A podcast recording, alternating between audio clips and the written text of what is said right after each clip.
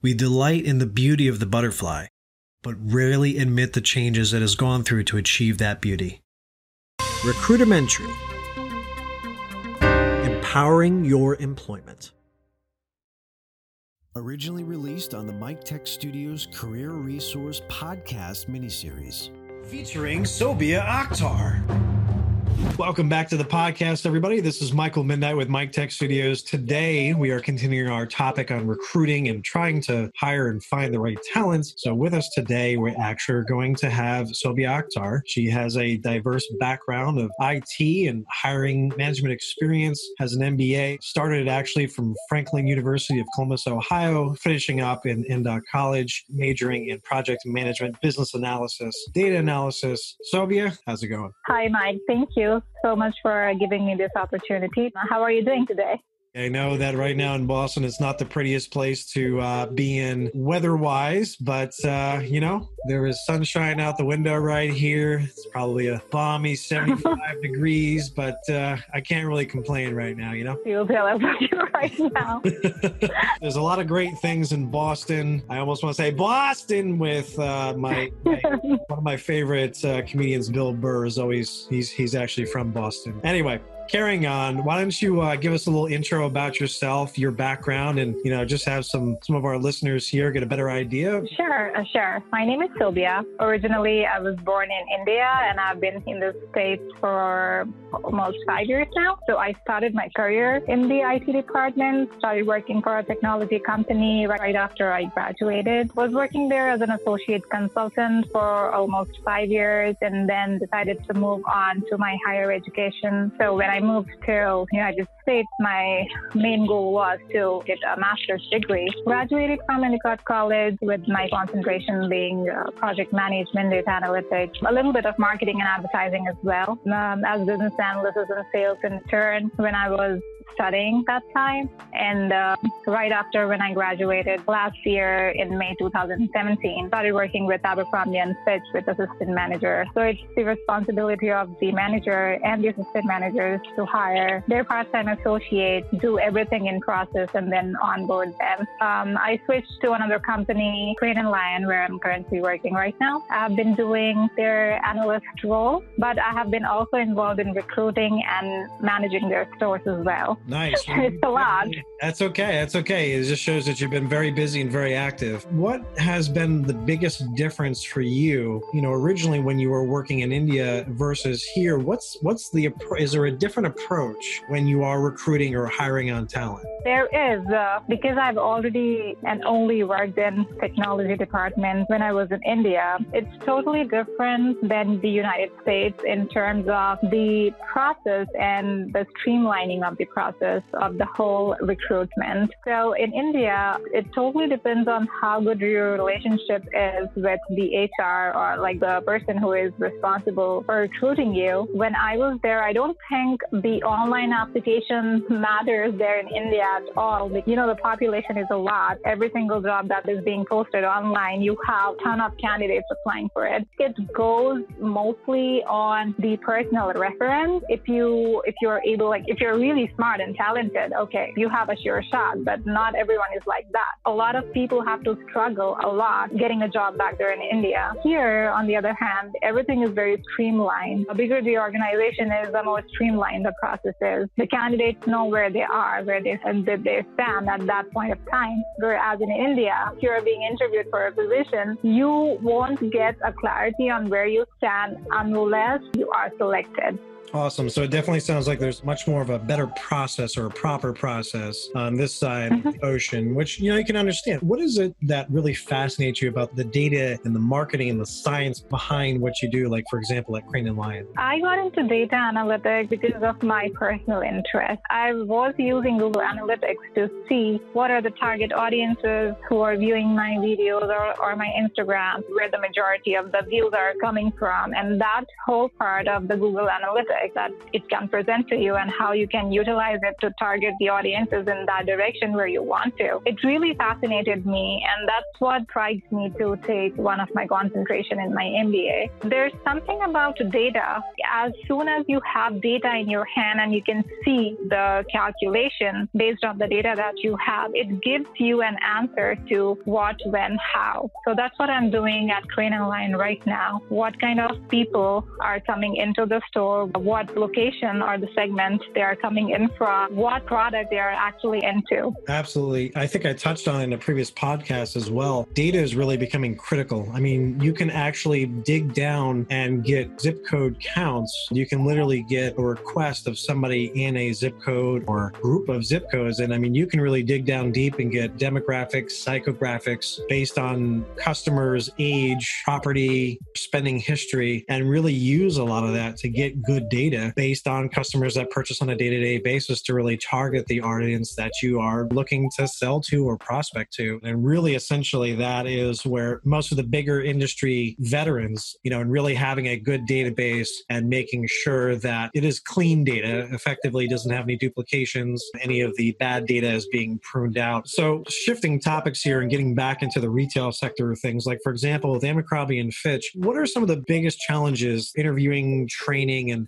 evaluating in, in the retail sector? People think that because they're applying for a part time job, they have the right to just cancel at the last moment when uh, the person has taken interview time slot out for you out of their schedule because they are working eight hours a day and it's difficult to maintain the store and to, and to interview a person at the same time, taking time out. What you're saying is is that it's not important for me to actually show up for my interview? Like I'm I'm supposed to call you and cancel it? Is that what you're telling me? That's a no no at the first place we understand that. And if you just want to say that, okay, like I don't think I'll be able to make it today, but you don't have a reason for that. I saw a lot of people asking for an interview time themselves and then canceling at the last time and asking to reschedule the interview at the last moment as well. I was doing that when I initially started working at Abercrombie and Fitch. I thought, okay, I mean, that could be something that's going on with their life, totally understandable. But then I got to know that, okay, there is a problem. So just because it's a part time role doesn't mean that we are not serious about it.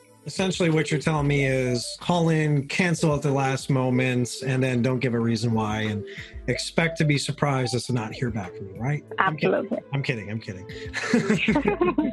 so, yeah, I mean, I can I can definitely relate. I used to actually work retail myself way back in the day, and there was a funny story which I'm sure if anybody who's listening and knows me from that time doesn't know this story up until now. So, essentially speaking, you do what you need to do to get your job, especially when you know that you're a good fit. Sometimes you bend the rules. So, at the time, I wasn't driving. This was one of my first jobs. And a good friend of mine actually got a interview with me for the company and the company was old navy. I'm not going to you know hide behind it or anything. He was working there for a while and a couple of people who i went to school with they were hiring people and they needed help. So they got me you know in talking with one of the managers and they got me an interview.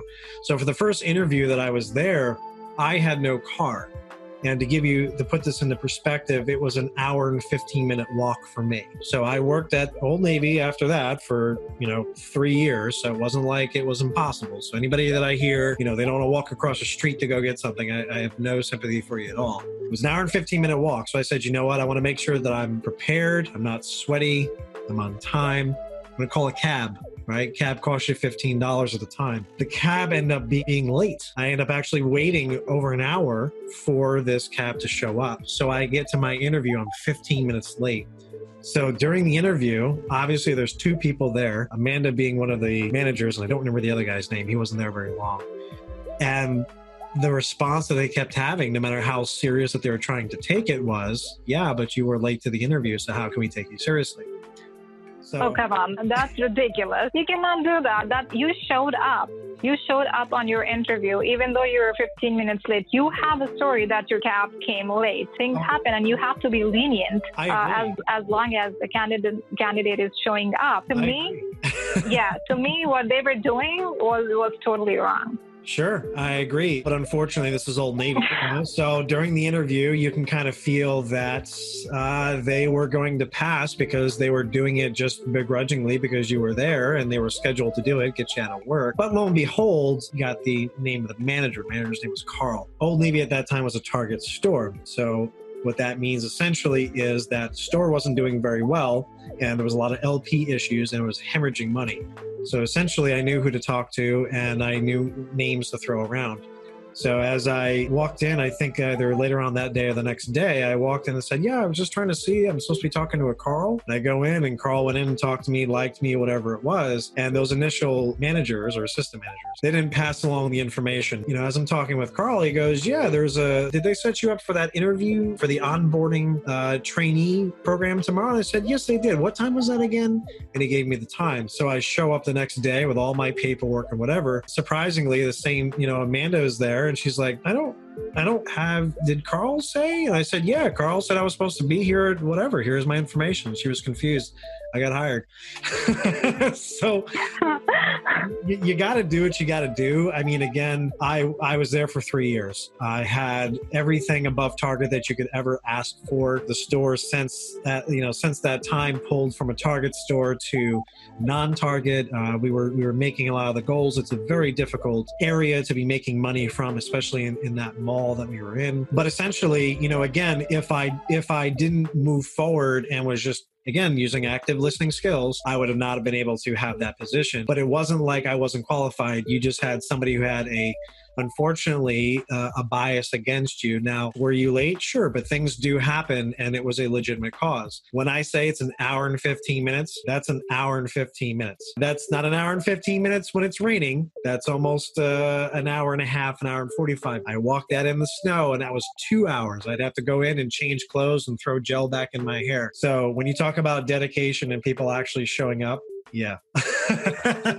I don't want to hear. Yeah, I joined Crane and Lion. I initially had to hire a lot of people. They don't have their recruitment portal, so I was throwing stuff out on Indeed just to make sure that the, the word is there that we are hiring. And you won't believe how many people, more than 100 people would have applied for the position. I would sort candidate out based on their eligibility and knowledge and uh, matching skill set. I literally wanted to give everyone a chance, even though their skill set was not matching because this was not a job that required some technical background. This was a job that could help anyone who was actually looking forward to work in a retail industry, who was interested in fashion and who had a passion to work. I would set up appointment to do the interview and I will tell you that out of the 50 interviews that I would have scheduled, only 10 people would have showed up, despite the fact that they accepted the interview request request, I would send them the time slot. If it didn't work for them, they would revert back to me that, hey, okay, one o'clock is not going to work for me. Can I do like 3 p.m.? And I would be fine with that. I would reschedule that. They decide not to show up without any text or without any email prior. So that was really disheartening. I remember working as a part time associate myself. I was working at a hotel. I remember showing up, uh, it was a part time front desk agent role. I remember showing up 15 minutes ahead of the interview time. It was a very easy job. I used to take it so seriously that I have to be there before time so that the person who is working there before me can leave on time. So this is how we used to think, but I, I think that a lot of people don't think like that anymore